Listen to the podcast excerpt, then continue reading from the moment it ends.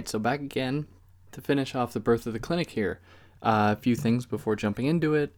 Um, you can find this on Podbean or Apple Podcasts, wherever, you know. Uh, also, my Instagram at theory underscore and underscore philosophy. Uh, my Patreon for anyone who can contribute to that, that would be great. Um, but if not, obviously that's cool. But still, I'll give a shout out to James, John, Matt, Nicholas, and Sebastian, who have been very helpful uh, in keeping me being able to do this as often as I can. That is every week, I guess. And of course, everyone stay healthy out there. Uh, stay home if you can, uh, and we'll all make it through this. Now, um, I actually I feel like I should um, contextualize that because in years I might listen back and be like, "What the hell was I talking about?" Because of the virus that's you know sweeping the world. Um, all right, so without any further ado, let's get back into where we left off. Here with chapter six, titled "Signs and Cases." Now, I want to say before jumping into this chapter that this particular chapter is broken into many parts, and because of that, it's difficult to trace like a kind of coherent thread through which or for which me to present. But I will try. I will try. So if it seems a little bit choppy, I'm doing uh, as good as I can here. So he begins this chapter with a long quote about how clinical practice should be done, how it how you know training should happen. Now I don't want to read the whole thing because it's long, but I do want to read one little section of it, where he or where it's written. Uh, you must make the most of the patient's characters and command their will, not as a cruel tyrant reigns over his slaves, but as a kind father who watches over the destiny of his children. So that is a directive to a prospective uh, doctor, like a pupil of a, of a doctor, who is going to learn what to do and how to treat uh, patients. Now, of course, this presents a pretty paternalistic attitude, and it reveals the extent to which um, the patient is infantilized, and it illustrates the extent to which the gaze that the doctor assumes is an eye that knows and decides. That is, and we've already kind of established this, we've moved beyond what the patient can offer in terms of their own discourse into it becoming more a prescriptive uh, engagement or interaction between a doctor and a patient. Now, this gaze is looking for something specific. That is, it's trying to understand what is going on, and Foucault kind of classifies it as follows. He says that the, the gaze is searching for structures, that is, forms, spatial arrangements, the number and size of elements, that all might provide more information, more data, as to what is going on underneath kind of the patient's skin or going on with the patient. So here I want to read a little section that captures this transition really well, or kind of this movement of the gaze. Now, this is on page 109 in my version. First, it was no longer the gaze of an observer, but that of a doctor supported and justified by an institution, that of a doctor endowed with the power of decision and intervention. Moreover, it was a gaze that was not bound by the narrow grid of structure, that is, form, arrangement, number, size, but that could and should grasp colors, variations, tiny anomalies, that is always receptive to the deviant. Finally, it was a gaze that was not content to observe what was self evident. It must make it possible to outline chances and risks. It was calculating.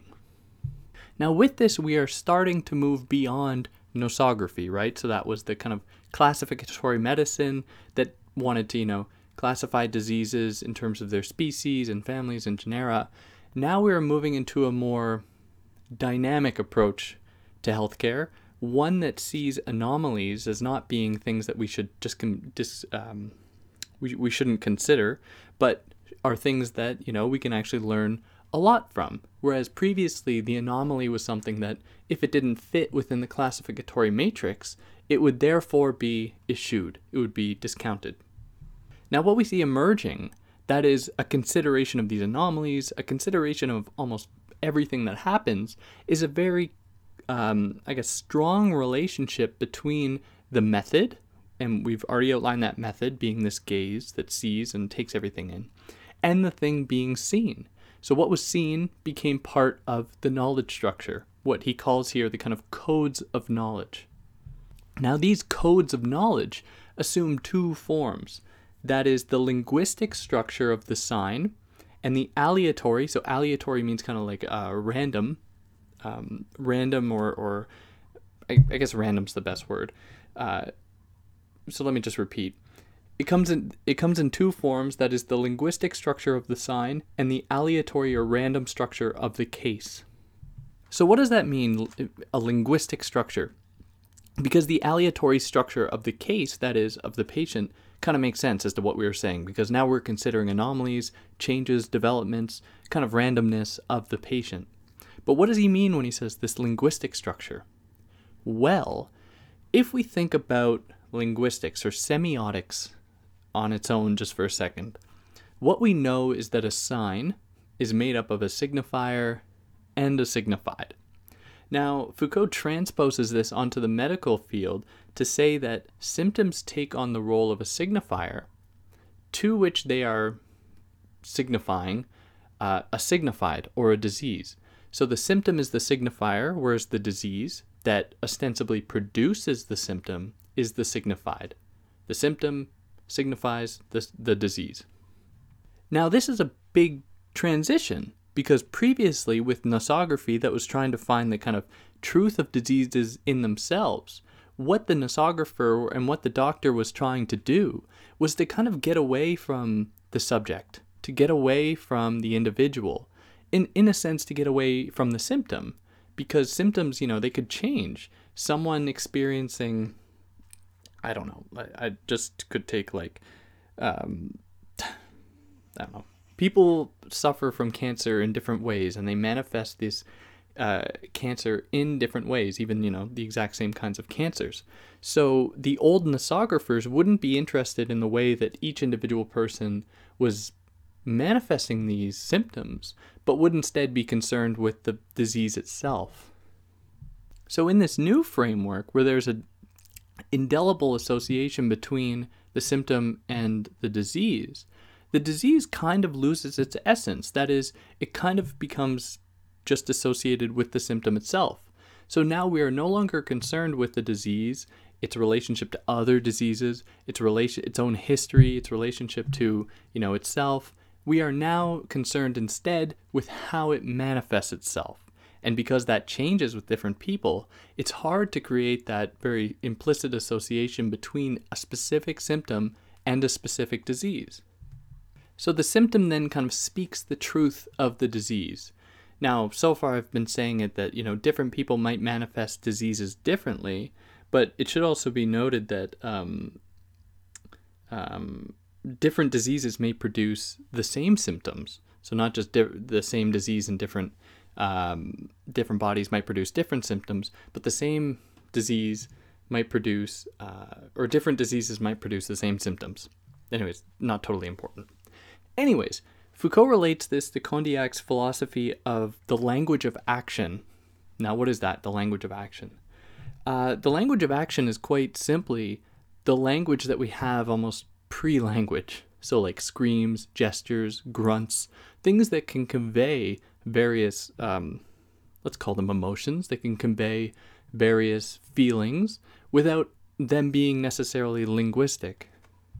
So these symptoms for Foucault are kind of like this language of action. That is, they are kind of pre linguistic things that point to something else without there being a kind of understandable link, but it's something that we just somehow are expected to know. Like, uh, like a snake hissing at us is a sign that you know we should back off. If you produce certain kinds of lesions on the body, that is a sign that you know probably this thing is wrong with you. So, on their own, symptoms mean very little, right? There was almost uh, a necessity of a kind of medical intervention in order for the uh, symptom to attain a certain status, right? Because previously, the only concern was the disease itself. Now, this does two things. That is, it is able to kind of plot or allows the clinician or the doctor to kind of plot a trajectory of the disease. So you can say, like, oh, you're suffering this symptom, um, it could go, the symptom could get worse, or it could, you know, get better. And then that is kind of laying out what might happen for the, obviously in a much more uh, rigorous and nuanced way. I'm not a doctor, Uh, or, and or it's not or, and um, what this does is it actually reinforces the position of the clinic as a kind of prophetic character. That is, as something that can kind of um, justify its own existence because of its capacity to recognize symptoms, recognize them in relation to disease, map out what might you know come of that, in order to give a kind of um, strong possibility as to what will happen, and yeah.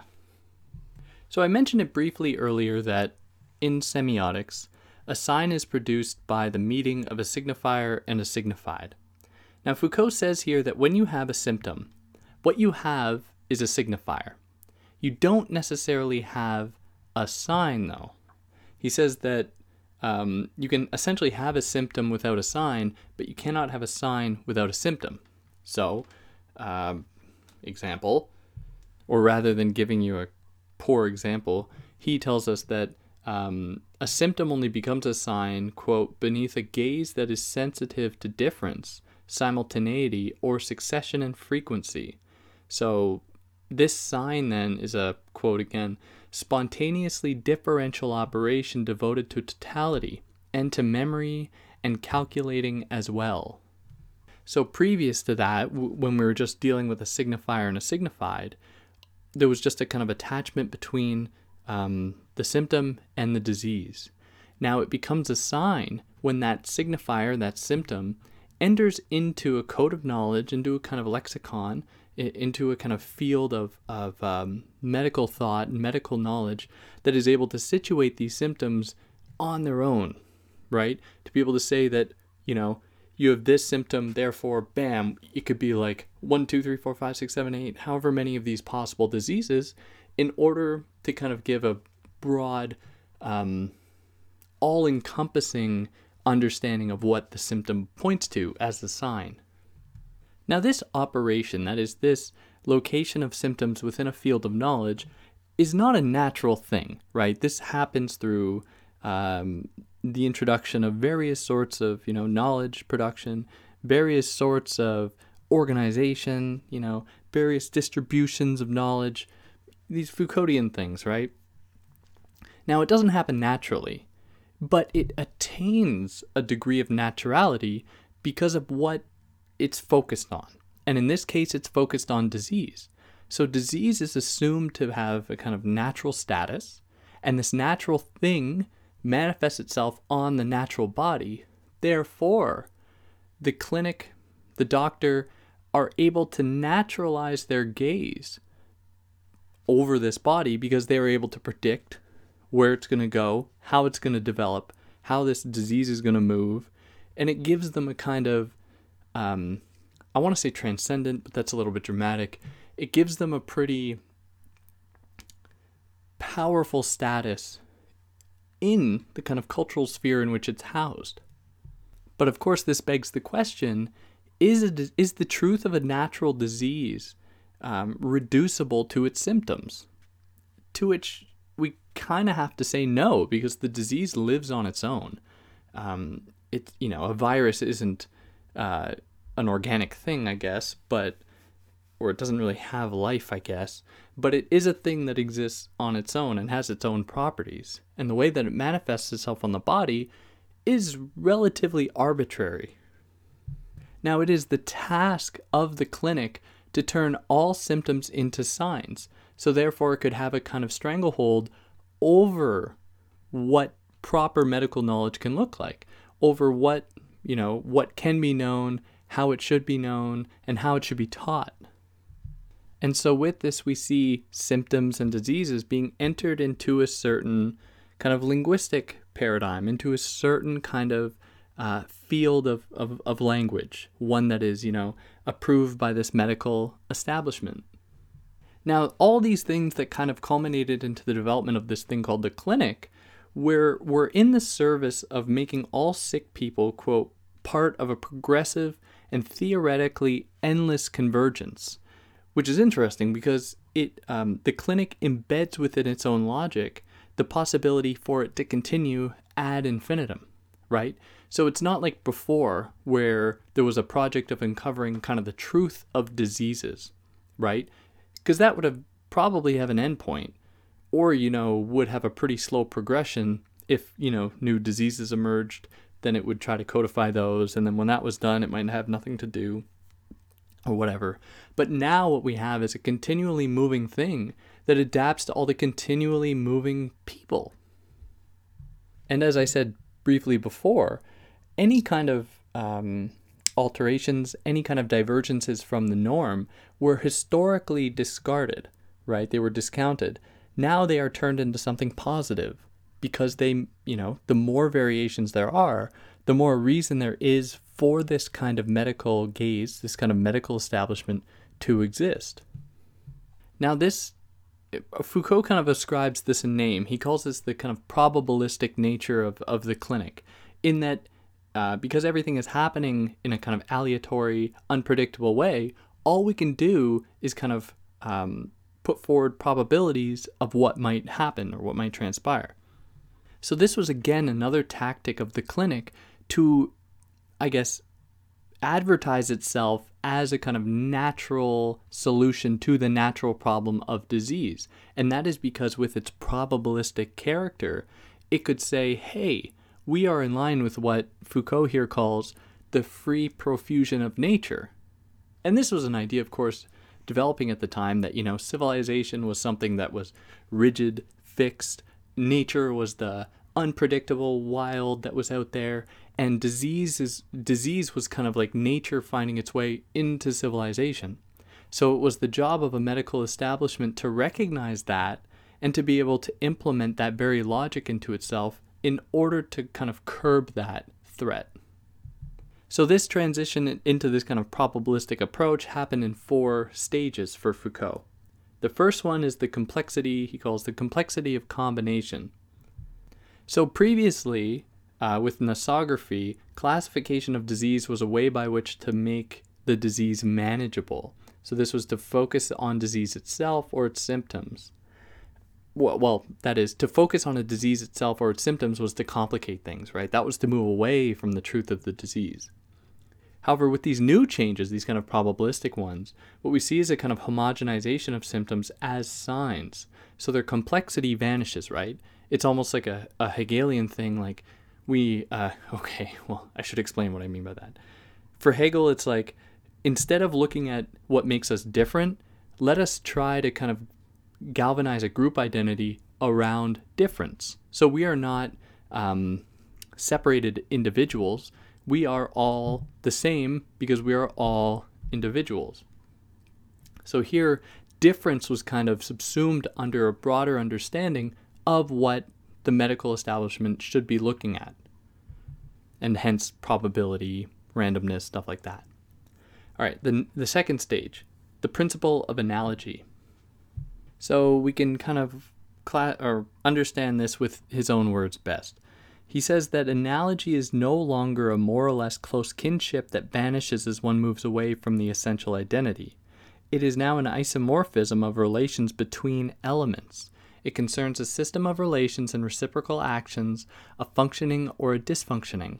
Thus, difficulty in breathing is a phenomenon that is found in much the same morphology in this is I don't know how to pronounce that, asthma, heart disease, pleurisy, and scurvy, but it would be misleading and dangerous to attach too much importance to such a resemblance. So here we have the introdu- introduction of this kind of analogous framework where there are these associations drawn between symptoms, between diseases, into this kind of network of this code, these codes of knowledge. And here the third stage, perceptions of frequencies. So here's a quote Medical certainty is based not on the completely observed individuality, but on the completely scanned multiplicity of individual facts. So, in the medicine of species, that is that older form, um, abnormalities and variations were dis- discounted, right? So, this was in the face of a kind of homogenous disease. In the clinic, however, the abnormalities are effaced in their being normalized and entered into the domain of medical observation and knowledge. So this new approach was anathema, anathema, anathema, David, David, David, was anathema to a kind of medical mathematics that was much too rigid. And that was those those are my words. That's not Foucault.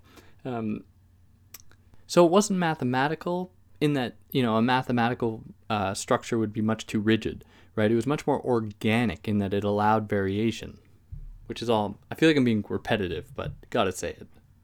And then the fourth and final stage here, uh, the calculation of the degree of certainty. So, despite all the attempts to attribute a kind of mathematics to symptoms, a kind of grand plan or map, no such plan was uncovered, obviously. So, this is because um, this attempt mistook symptoms and signs as an arithmetic of cases, or, or arithmetic, Jesus, an arithmetic of cases, rather than as a connection with a set of phenomena. So only when it was able to recognize that, that there wasn't this arithmetic there, was the clinic actually able to kind of emerge as a grammatical and probabilistic structures, or, or was able to kind of implement those. Now that pushes us here into chapter 7, titled Seeing and Knowing. So Foucault isn't, you know, totally off his rocker. He recognizes that all medicine has been predicated upon some kind of act of looking, some kind of gazing. The clinic does it differently, however, in what in how he cl- classifies it as follows: with the introduction of a pure gaze prior to all intervention and faithful to the immediate, which it took up without modifying it, and those of a gaze equipped with a whole logical armature, which exercised from the outset the naivety naivete of an unprepared empiricism. So it's important here that the gaze does not seek to modify or change. It does not seek to kind of intervene into the body, which means that there must be a kind of distance fostered between uh, the what the doctors know and the truth of what is being observed. And what this is, that is, this encounter, is a meeting of a logic of operations, that is, a gaze, a kind of knowledgeable gaze, uh, and a genesis of totalities, that, that, that is, the things being seen or the patients under observation. And so the clinical domain involves two kind of uh, subdomains that is, the hospital domain and the teaching domain. And that is because health care was very much wrapped up with the very process of learning how to do health care, because there was always a kind of like teachable, teachable moment in the act of healing. So it was the hospital domain where uh, was a site where the pathological fact appears in its singularity, right? It, you know, we are just observing something happening in its truth. So this was this was to foster a kind of neutral domain where comparison is possible and open. And this essentially homogenizes pathologies as pathologies, as being, you know, the non-normative. So what this does is it kind of bridge the gap between teachers and students. So someone learning about medicine would be, you know, when they're doing their stage or their placement or whatever, would be among a doctor, going, you know, um, bed to bed, looking at various patients. And what this did was, for Foucault, disturb the kind of didactic approach, you know, where people would be sitting in a room uh, and then a doctor, a professor, would just be telling them what to know. What we see here instead are two people, that is, uh, a teacher, a doctor, and a pupil, kind of both learning at the same time in this kind of pragmatic act of healing. So going from like bed to bed. So, what this, um, I guess, the encounter between the pupil and the teacher transforms from that, from being an encounter between the pupil and the teacher, to an encounter simply between those who unmask and those before whom one unmasks. So the doctor is seeing something very new in many cases, and therefore so is the, the pupil. Now, doesn't this present a problem? If the clinic, you know, is so prepared to accommodate rapid changes, variations, stuff like that, how does it take on an identity of its own? Like it doesn't seem to have a kind of singular MO, you know, a kind of modus operandi. It doesn't have a single kind of operation that could clearly uh, allow it to be characterized or de- delineated. So Foucault says that it finds its structure then, not in a kind of implicit identity or kind of implicit definition, but rather in the meeting of the interrogation of interrogation and examination. So that is defining the structure of the encounter between doctor and patient. So it's not so much what the clinic is, but kind of like what happens in it. in that it is a space precisely for that kind of interaction between a doctor and a patient, between a doctor and a, and a pupil, that is, you know, part of its definition is that there is no definition because this encounter is always going to be different. And the clinic determines this interaction, this kind of locus between doctor and patient, in three different ways. So, firstly, the alteration, alternation of spoken stages and perceived stages, stages in an observation. So, what this is, is an alternation between observation by doctor and testimony by patient.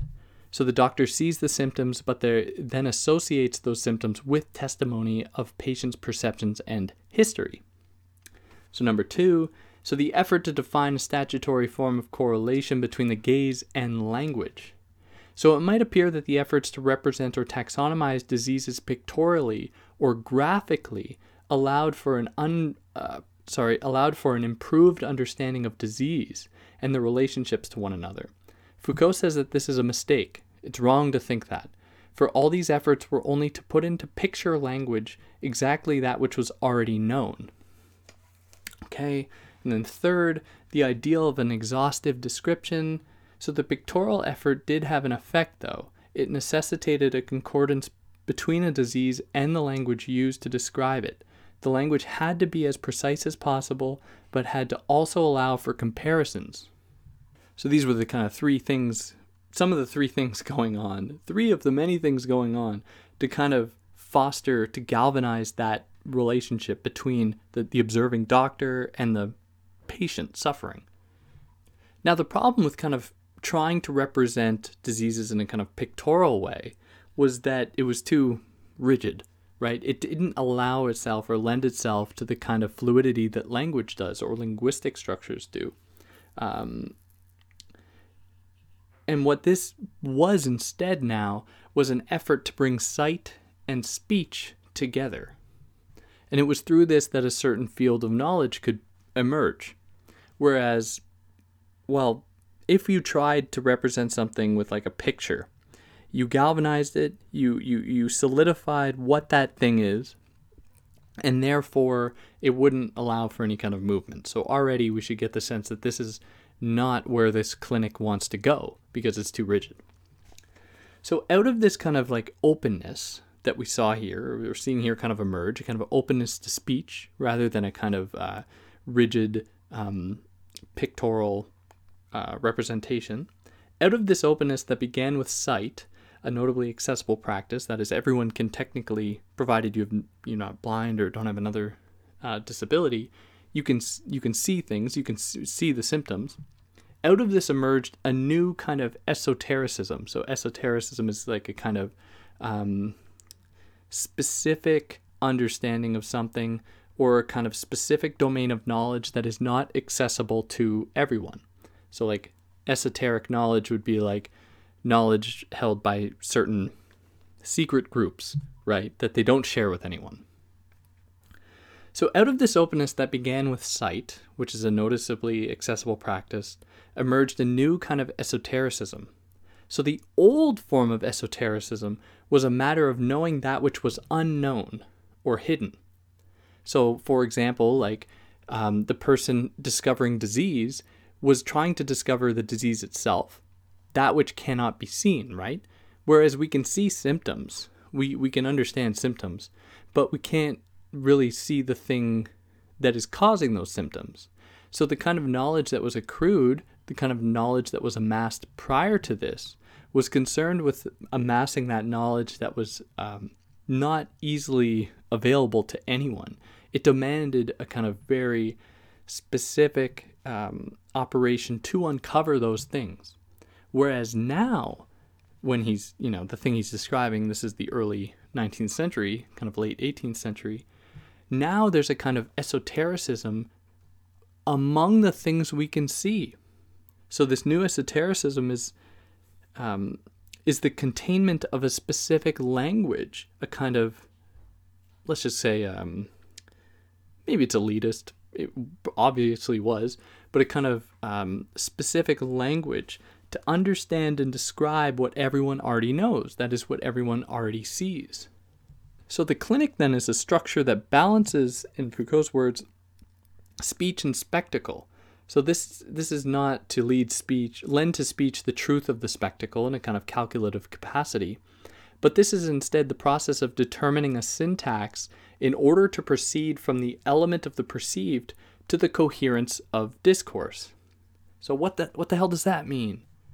Well, the clinic saw it uh, kind of necessary to justify its own existence, right? We've, we've already established this. And it did this by you know, making sure that it was able to um, develop its own vocabulary, its own kind of syntactical, that is, kind of linguistic structures that would give it some degree of validity, that would allow it to be justified in a certain uh, sphere. So that is in itself one of its properties and a pretty important one. And Foucault says that its main interest in, is kind of keeping itself alive. That is, in making sure that it is able to turn all these symptoms, as we've already said, into signs that can then be absorbed into this kind of vocabulary. And so then can be kind of maintained by a few people that belong to this kind of organization and foreclose it to others. Now, this came up to, with some with some difficulties. It came up to some barriers.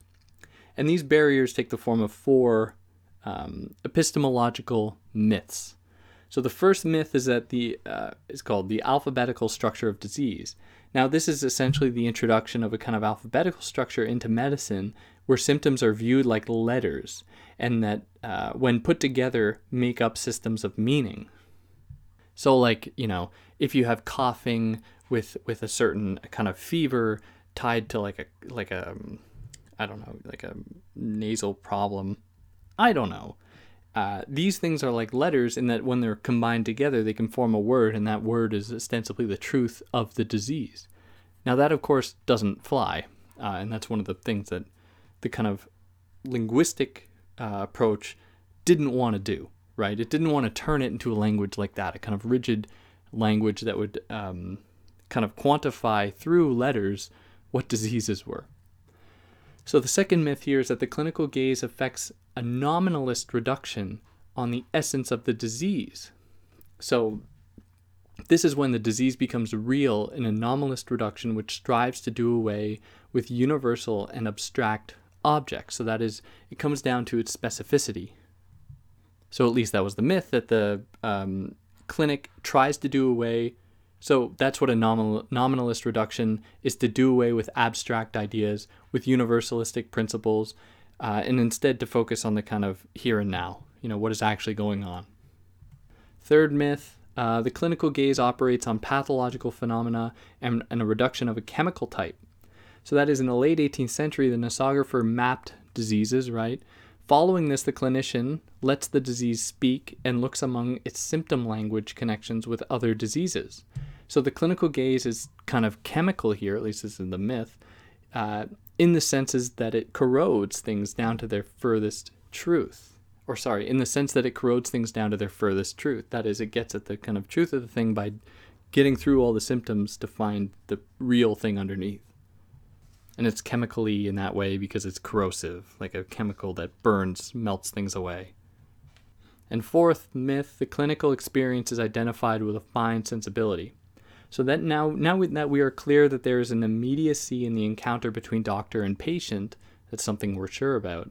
We must qualify that it's not just anyone's senses that make up an appropriate observer, but those who have a fine sensibility. So this marks another transition, one that moves away from the nearly pure, uh, sensible gaze to the glance. This and this is an interesting kind of linguistic uh, distinction that he makes here. Now, the glance, he says, is a look that is not misled by the immediate forms of the sensible. So, whereas the gaze, as we've been establishing it so far, is just the doctor looking at the patient, he wants to then supplant this or to replace this with a discussion of the glance. Now, the glance is the gaze that isn't just a, a, like anyone's gaze. It is a gaze that is inscribed within a certain institutional framework and has the knowledge that can make the appropriate deductions of the thing it's looking at. And unlike the gaze, this glance is not satisfied with surface appearances. It is concerned, it wants to go instead beneath things. It wants to go further than the skin itself. And here we enter a new phase of the clinic, uh, or a new kind of epistemological desire, which isn't totally new, and we'll we'll get into that. Uh, but this is a broader turn to um, the move of opening up bodies, like performing autopsies and whatnot. And that moves us here very appropriately into chapter 8, titled Open Up a Few Corpses. Now, he starts out this chapter by laying out a myth, and this myth kind of goes as follows. So, this was the birth of a pathological anatomy. So, that is um, kind of doing autopsies as a pathological anatomy that some historians credited with the new medical spirit. Myth, but we'll keep going. So, it was ironic that the opening of bodies occurred so late because many of the previous theories could have greatly benefited from it, right? So, the reason it happened so late was interdiction by religious and cultural forces had to be done under cover of night. This was also the myth. So, this transformed the dead body as a dark site of decay into a luminous site of knowledge. Now, this was not true. It wasn't true that like people didn't like to cut open bodies, or that there was like fear of um, uh, like religious persecution if you did if you cut open bodies through like a autopsy. That is a myth, and it is one espoused by the clinic or the kind of, you know, many historians of the clinic for this reason. Um, it was essentially promoted by those belonging to the clinic, and it was pushed to make it seem like the clinic was interested in discovering secrets of the body as a means of validating itself. But it wasn't really interested in this at all. And that is because the clinic was more concerned with the kind of moving surface of the body it wasn't as interested in the in Foucault's words the mute intemporal bodies of like the inner organs and stuff. And this is adduced by the fact that people were performing autopsies, you know, out in the open for like medical knowledge many centuries prior to this emergence of the clinic. And in Foucault's words, anatomy and the clinic were not of the same mind. So it's wrong for us to think like, oh, well, you know, the clinic emerged because we developed, uh, we were able to move away from the kind of interdictive uh, restrictions of the church, and we were then able to then cut open some bodies and figure out what actually makes people tick. That's not true, uh, because the clinic and and and um, anatomy weren't really well linked. So prior to this, when um, I guess autopsy was first being conducted, or this kind of interest in cutting open bodies, it was believed that autopsies kind of revealed the objective real, that is, the foundation for the description of disease, which makes sense because, you know, if we cut open the body, we can see kind of the truth of the disease, where it starts, we can face it, trace its kind of genealogy and, and stuff like that, its movement throughout the body. And in that way, it lent itself pretty well to nosography, that is to you know the classification of diseases. And when aut- aut- autopsy finally did catch up to the clinic, when it finally did enter into the clinical domain as a kind of pathological uh, anatomy, it did so. It brought with it a kind of renewed interest in nosography because it was kind of getting at the, the truth of the disease in the disease's own terms, at least a little bit. Now, when the this was introduced into the clinic, th- there wasn't as much of an appreciation of what the autopsy might reveal because it was seen as being presenting limited knowledge, because we are still dealing here with a dead body, when the clinic relied fairly heavily on a kind of exchange between a doctor and a living patient. So what then could could we do? Well, it was necessary then to kind of develop not only an understanding of what the dead body looks like, but what a ostensibly healthy body looks like. Because then, if we were able to then, then if we were able to then, if we were able to then compare what a healthy body, dead body looks like compared with a one that dies from a disease, then we can have a better understanding of the disease by just through process of elimination or comparison. Now Foucault kind of classifies this this new gaze, what he kind of said was the glance in the last chapter, And it's funny if you if you read the book, he doesn't use that word again. he just uses the he just goes back to the gaze. But anyways, um, he says that the gaze plunges into the space that it has given itself the task of traversing. In its primary form, the clinical reading implied an external deciphering subject, which, on the basis of and beyond that which it spelt out, ordered and defined, uh, defined kinships. So, with this, what happens is that it is no longer a pathological species inserting itself onto the body wherever possible, that is, the disease. It is instead the body itself that has become ill. So, that becomes apparent with the fact that the whole body is put under kind of investigation, in this case, through these kind of autopsies. The whole body is turned into something that must be kind of truly uncovered, truly revealed for the way that the, the disease has kind of made it ill the, this this sick body. Now, on first glance, this might be evidence of a kind of shrinking of the gap between doctor and patient, because the doctor is amassing more information about the truth of the patient, that is, what is happening under the skin. Instead, for Foucault, this has more of a kind of sinister consequence. That is, a kind of sinister motiva- motivation, positioning bodies within a regime of structured knowledge, turning them into subjects of a specific language game. So he compares this knowledge to a more benevolent one characterized by accumulated, adjusted, refined, and deepened knowledge. Um, and you know this comes about. This new form of knowledge comes about when bodies are reduced not to like their own like characters or beings, but are instead you know these things that must be observed and carefully uh, designated and, and and and cut in order to be uh, their truth to be revealed and it is almost like the clinician's responsibility, the doctor's responsibility to give that body its truth. And in that, right, like giving the subject its truth, and the fact that this is happening, you know, after death presents something really interesting for Foucault. And it's something that has a kind of dual uh, consequence. So it, it kind of gives life to the, the, the person, that is, their truth is being revealed, but it also gives life to death. Because, you know, what was uncovered was the fact that after death happens, there's an entire ecosystem that kind of goes into motion, right? You know, there are various bacteria, various organisms that get underway when someone dies.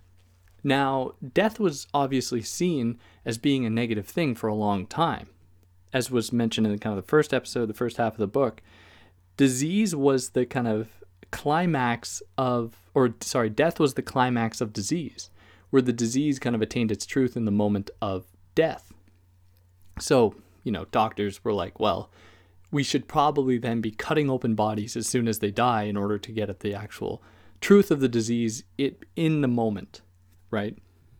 And it is with disease that a new kind of light emerges out of that, where the last line of the chapter goes as follows The living night is dissipated in the brightness of death. And that is because being alive, there is so much within you that can't be seen or understood. It is only with death when you can be kind of opened up. And the light that, or the kind of knowledge that comes from that, which we are just equating with light, reveals a lot about the, the, the, the living body. And that pushes us here into chapter 9 the visible, invisible.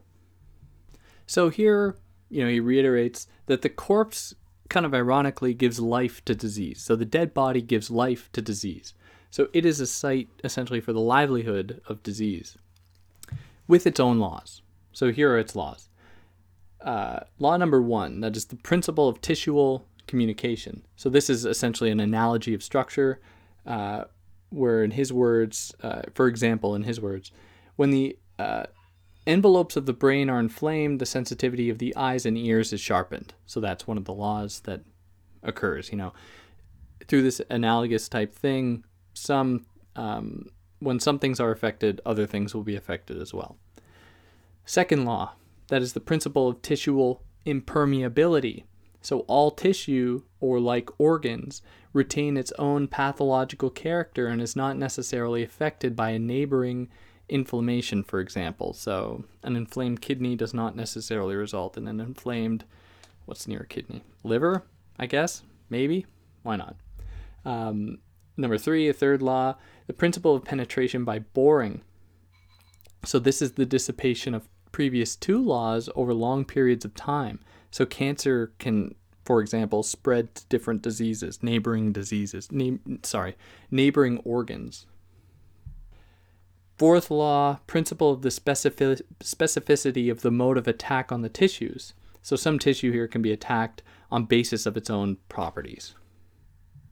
And then five, the principle of alteration of alteration, uh, which is to say that disease in tissue isn't rigid. It is, in his words, a life undergoing modification in an inflected functioning. So disease then does then does not oppose life. It is just a kind of pathological life. So this is a kind of ordering of disease that isn't nosological, right? Because it's not picking out specific diseases, locating them in relation, like taxonomizing them, putting them in families and species and all that. It's just looking at the kind of consistent properties within the body or how the body responds to disease. So this kind of imbues the disease with a kind of state of life or status of life. It, it has life it was able to participate in the dialectic of the organic versus the inorganic. So the organic was associated with life, whereas the inorganic was associated with not life. Because prior to this, disease was, you know, at times considered to be counter nature, right? Where the body, the organism was was natural. The disease was that kind of unnatural thing that threatened the body at times. Now, disease is able to take on this status precisely because death has been, or the the the d- distinction between life and death has been effectively blurred, because disease was seen as the thing that ends life. Now, because we understand that life does not end with death, we see it continue in many different operations. What we can then do is enter disease into life itself. Now, disease is understood or defined in its proximity to death, whereas before, you know, death was just seen as the kind of climax of the disease. And in his words, he says, Death, which in the anatomical gaze spoke retroactively the truth of disease, makes possible its real form by anticipation. So, whereas previously, in the clinical gaze, symptoms were signs of diseases, albeit loosely, for coughing might be a sign of like a few different possible diseases, for example. In the an- anatomo, anatomo, sorry, anatomo, anatomo clinical gaze, the sign is not to, de- um, the sign is essentially not to detect a disease, because this gaze likes specificity. Instead, the sign is a sign of itself. The sign refers only to the lesion, quote, never to a pathological essence, so the sign is only what it stands in for for itself. It kind of it's kind of like simulation here. And as a consequence, Foucault writes that the sign no longer speaks the natural language of disease.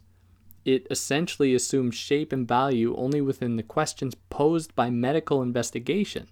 There's nothing, therefore, to prevent it by being solicited and almost fabricated by medical investigation. So what this means is is it essentially inscribes the body with a network of anatomopathological mappings, which saw move beyond sight to include the ear and touch as two other possible kind of sensory engagements with the sick body.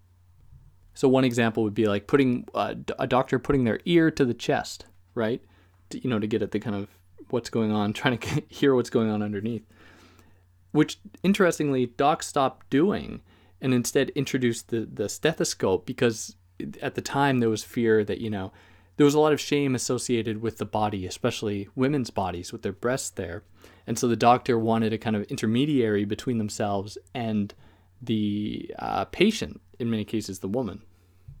And then contributing here to the, the simulation comment I just made, what this allowed for, in Foucault's words, is a kind of virtual image of what was occurring, where it wasn't a kind of real uh, immediate engagement. It was instead a kind of virtual, um, mediated engagement with the thing being uh, kind of observed, with the body being observed.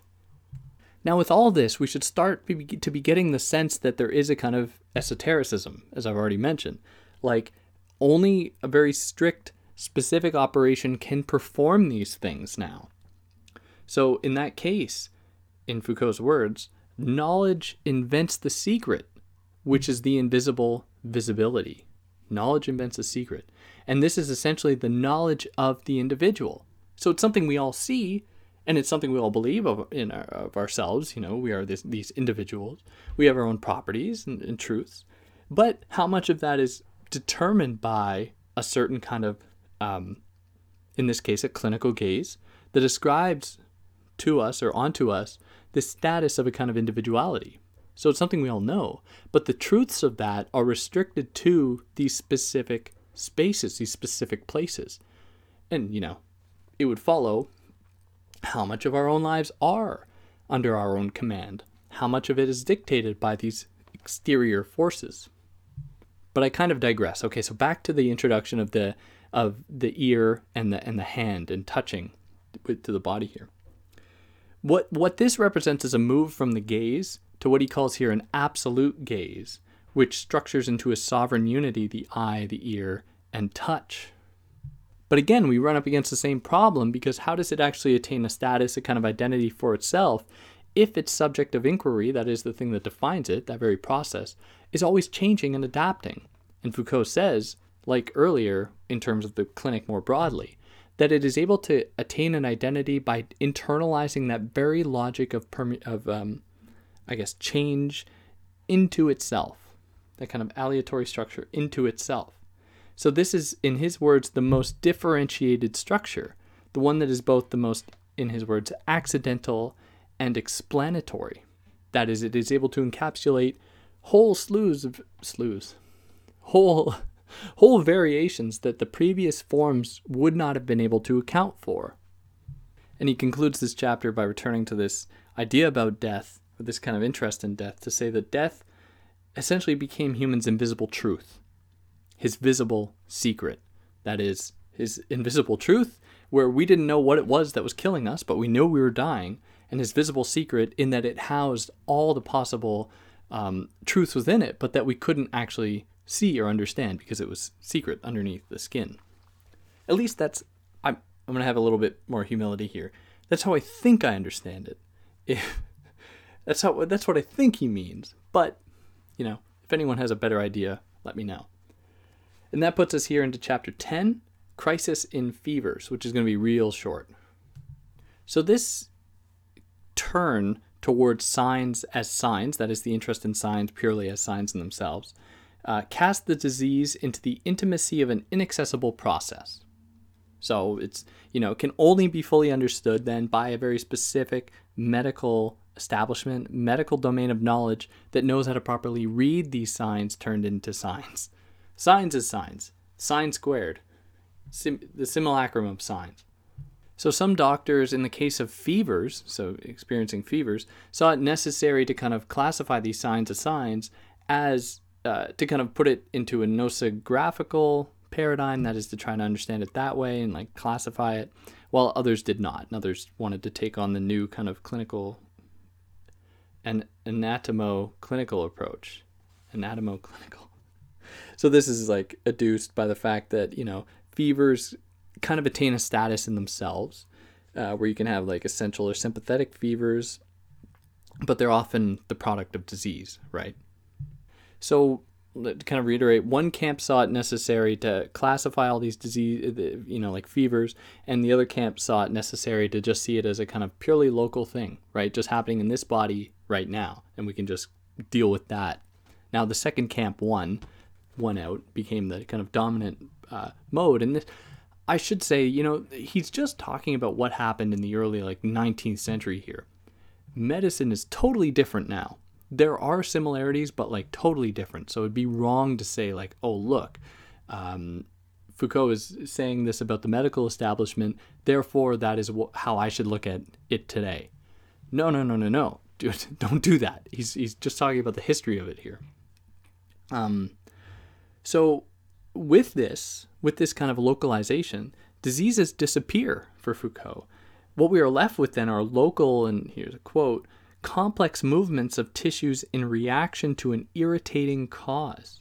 And what this did is essentially solidify the end of the medicine of diseases, that is, the medicine of a kind of classificatory medicine, in favor of these kind of purely local manifestations of disease. And that propels us here into the conclusion. So essentially, he gives a little summary about what the whole book was, and I'll read it right here. Or this is my short version of it. This book was a description of a point in history when the invisible became visible, and doctors embraced a gaze to them given to them by a new syntactical and epistemic structure for seeing. So, this book also depended on birth of idea of patient and the transformation of disease into something positive or something living. And essentially, this all needed the entry of death into medicine. That was the book, the end. But before I actually finish, I have one quote I'd like to read. Um, quickly. Oh my god. Quickly. Better check the page here. Am I going to edit this out? Probably not. Probably not. I don't have time for that. I don't have time for that. All right. So, he says here But it is surprising that the figures of knowledge and those of language should obey the same profound law, and that the eruption of finitude should dominate in the same way this relation of man to death, which in the first case authorizes a scientific discourse in a rational form, and in the second, opens up the source of language that unfolds endlessly in the void left by the absence of the gods. Question mark. I didn't add the inflection because I didn't. Whatever. Because he ends with a little meditation on Nietzsche, uh, you know, the d- death, of, the death of God, you know, thing like that. Um, but yeah, that's pretty well it. If you have any questions, if I did something wrong, please let me know. Uh, I'd like to hear from you. I hope you got something out of it. I know these episodes are long, and you're probably like, well, just give me, I just want the, a two minute version. I have no desire in doing that. But I might, actually. Might. Because I don't know. Anyways, catch you next time. Stay safe.